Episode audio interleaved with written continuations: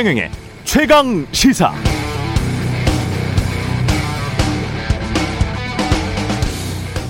출근도 부담인데 회식하자고? 위드 코로나 반갑지 않은 2030 직장인.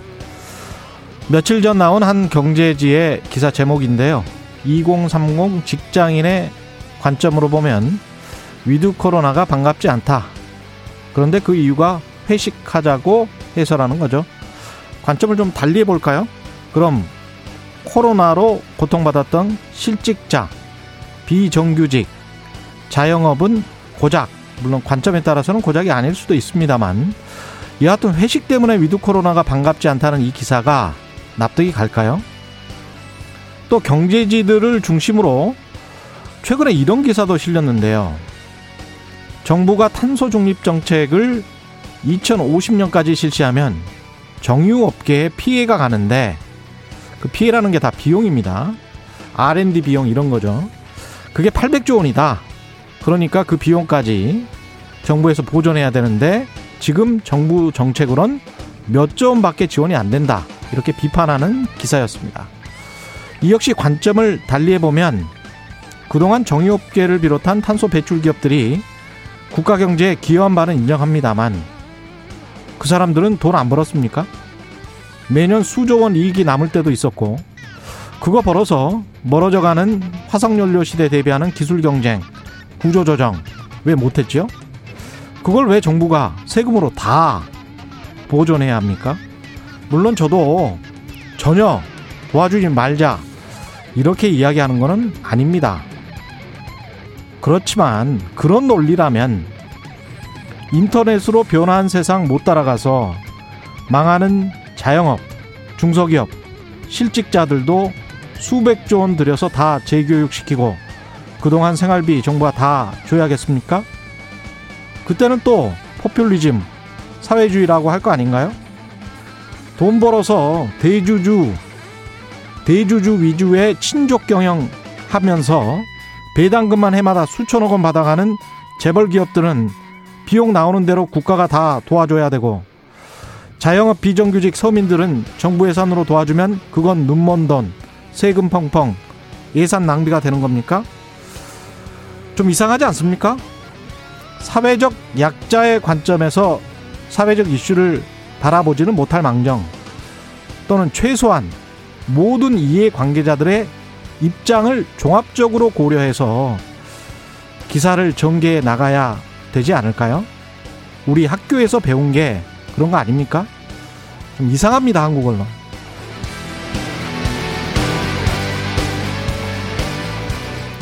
네, 안녕하십니까. 11월 3일 세상에 이익이 되는 방송 최경령의 최강시사 출발합니다. 저는 KBS 최경령 기자고요. 최경령의 최강시사 유튜브에 검색하시면 실시간 방송 보실 수 있습니다. 문자 참여는 짧은 문자 50원, 긴 문자 100원이 드는 샵 9730 무료인 콩 어플 또는 유튜브에 의견 보내주시기 바랍니다. 오늘 1부에서는 더불어민주당 선대위 출범 관련해서 공동 선대위원장 맡고 있는 이상민 의원 과 이야기 나눠보고요. 2부에서는 권성동의 정치권법 국민의힘 권성동 의원 만납니다.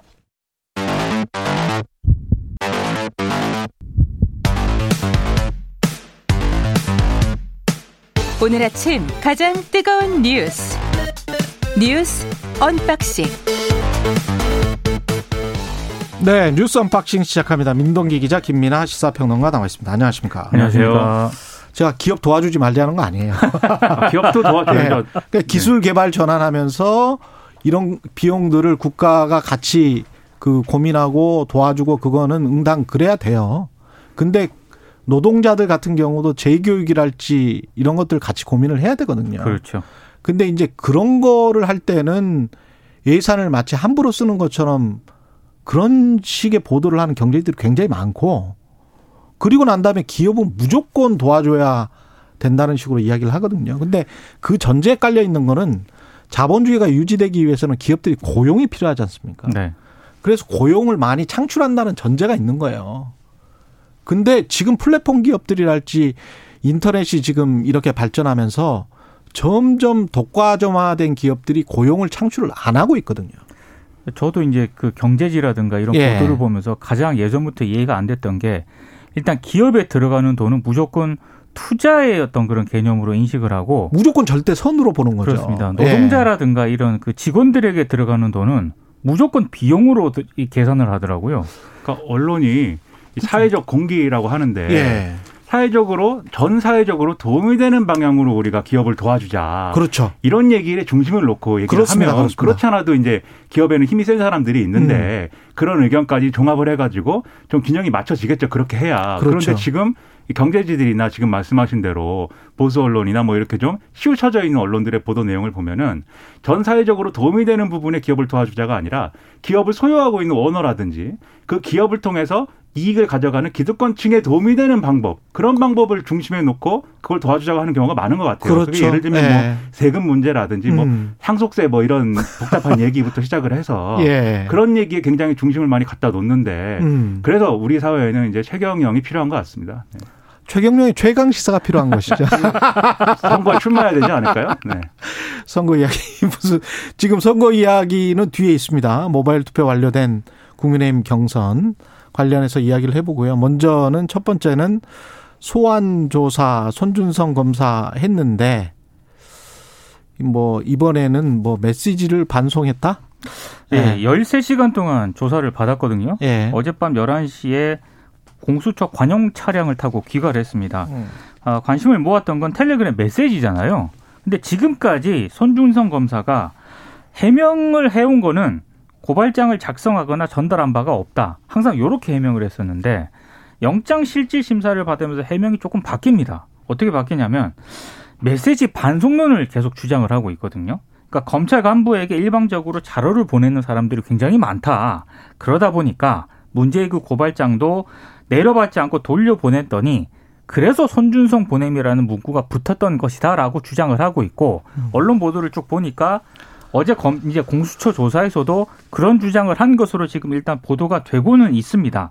그래서 공수처가 이런 부분들에 대해서 뭐 반박할 근거라든가 이런 거를 어느 정도 확보하고 있느냐 있느냐가 앞으로 굉장히 관건이 될 것으로 보입니다. 이 반송 얘기를 왜 하냐면 예. 지금 이 텔레그램 메시지와 관련돼서 손준성 검사가 직접 연루됐다는 가장 사실 뭐 처음부터 나왔던 결정적인 그, 그 근거가 음. 메시지에 손준성 본행이 붙어 있지 않습니까? 그렇죠. 이게 붙어 있는 한은 내가 그냥 이걸 모른다라고 할 수 있는 게 아니라 내가 어떤 이유로든지 간에 텔레그램 메신저를 통해서 누군가에게 이거를 보낸 것이다라는 걸 설명을 해야 돼요. 근데 예.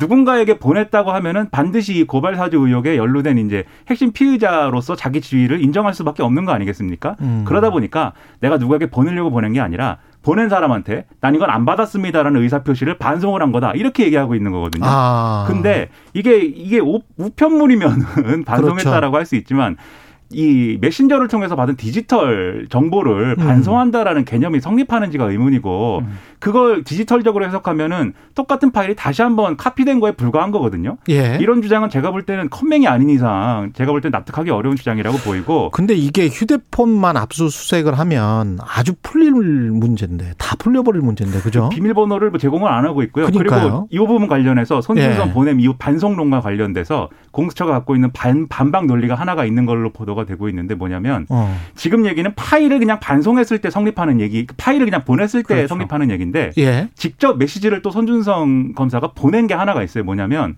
지금 문제가 되고 있는 과거에 채널 A 사건의 제보자인 지모 씨 있지 않습니까? 예. 소위 말하는 제보자 X라고 하는 그 판결문을 같이 첨부해서 보내면서 이, 이 보도에 나오는 제보자 지모 씨가 이 판결문에 나오는 실명 지뭐뭐다. 음. 이렇게 메시지를 직접 보낸 게 있어요. 그럼 이거는 반송론하고는 상충되는 증거거든요. 예. 아마 이 부분을 가지고 공수처가 압박을 할 것이다. 이렇게 분석이 되고 있습니다. 알겠습니다. 민주당은 선대위 출범을 했는데 1호 공약이 성장, 회복, 성장의 방점이 있네요.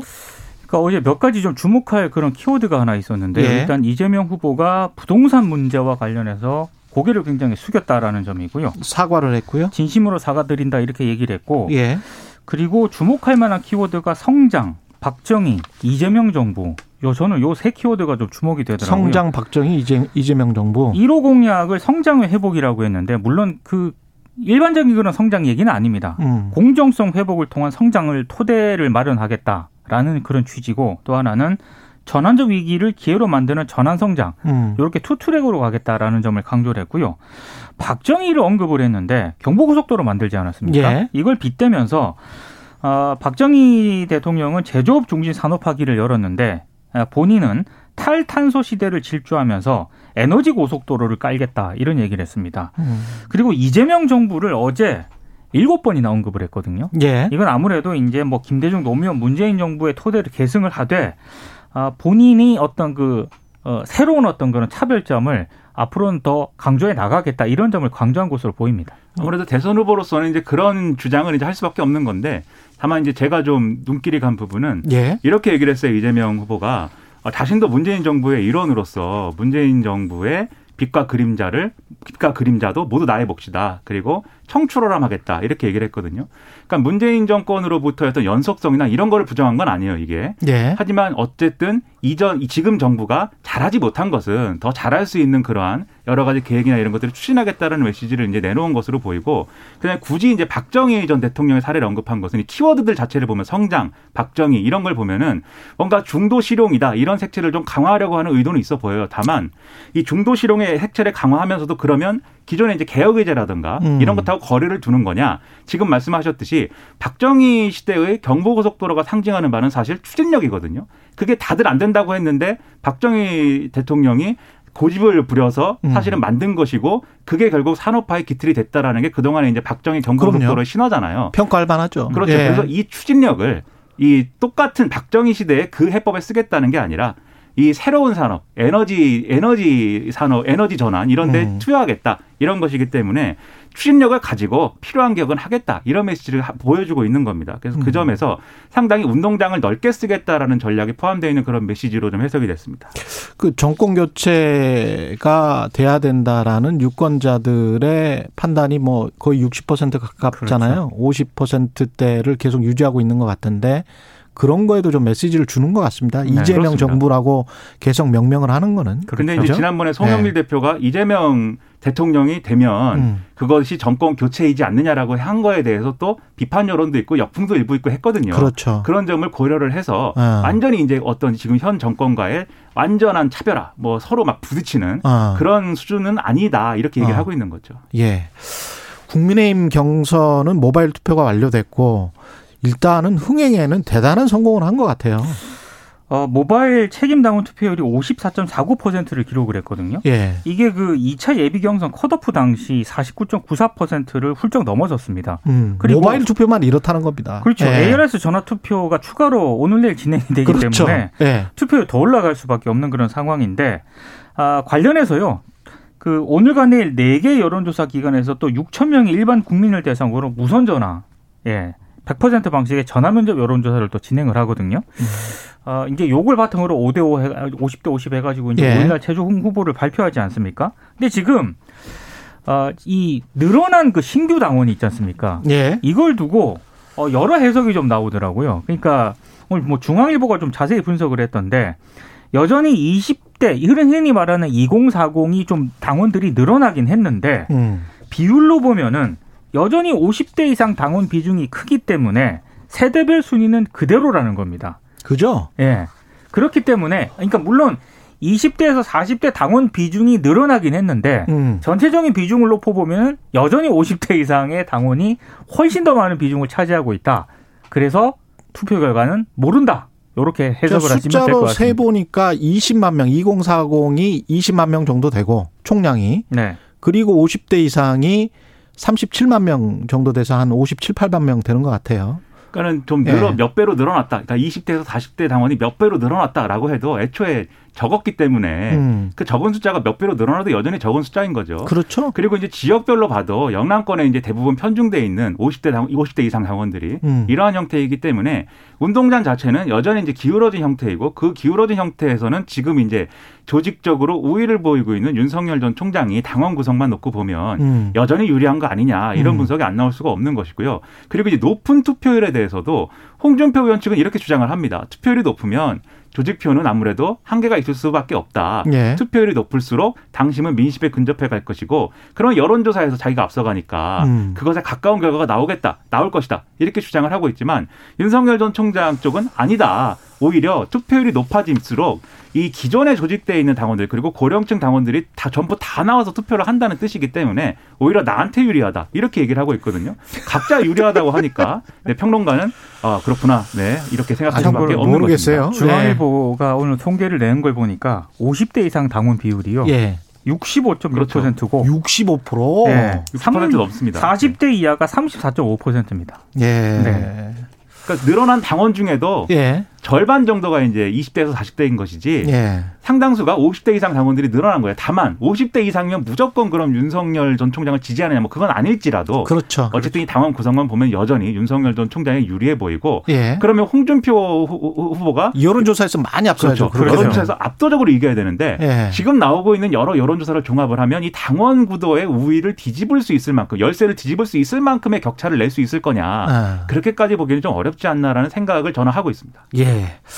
대장동 관련해서는 새로운 어, 소식이 들어오고 있습니다.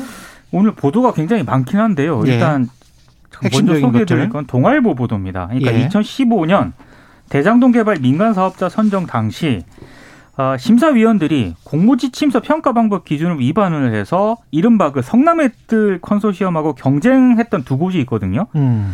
한 두 가지 항목에서 0점을 부여했다고 이제 예, 보도를 했는데 이게 왜 문제가 되냐면 0점을 주려면은 나름대로 0점을 처리해야 되는 기준이 있거든요. 그렇겠죠. 예. 그런데 그런 기준이 아닌데도 불구하고 경쟁업체 두 곳에 0점을 줬다는 겁니다. 그래서 음. 어, 성남의 뜰이라든가 화천대유 쪽에 유리하게 이제 평가 점수를 했다. 그래서 그 결과 때문에 화천대유 측 컨소시엄이 만점에 가까운 점수를 받아서 어, 2위 컨소시엄을 85점 이상 앞선 것이다.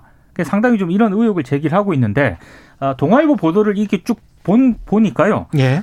유동규 전 본부장의 공소장 있지 않습니까? 음. 그거하고요.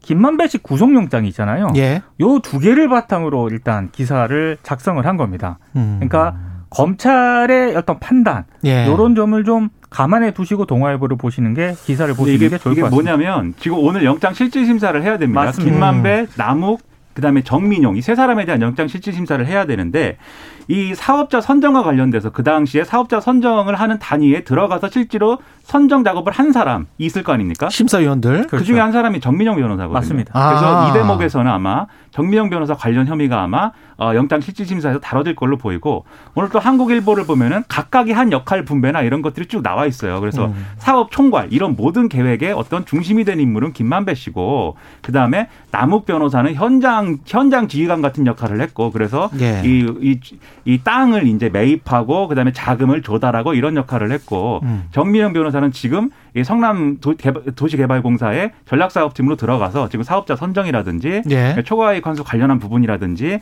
이런 것들을 이제 여러모로 어, 좀 손을 대는 역할을 했고 그 모든 것을 최종적으로 유동규 전 본부장이 가능하게 해줬다 이런 구조입니다.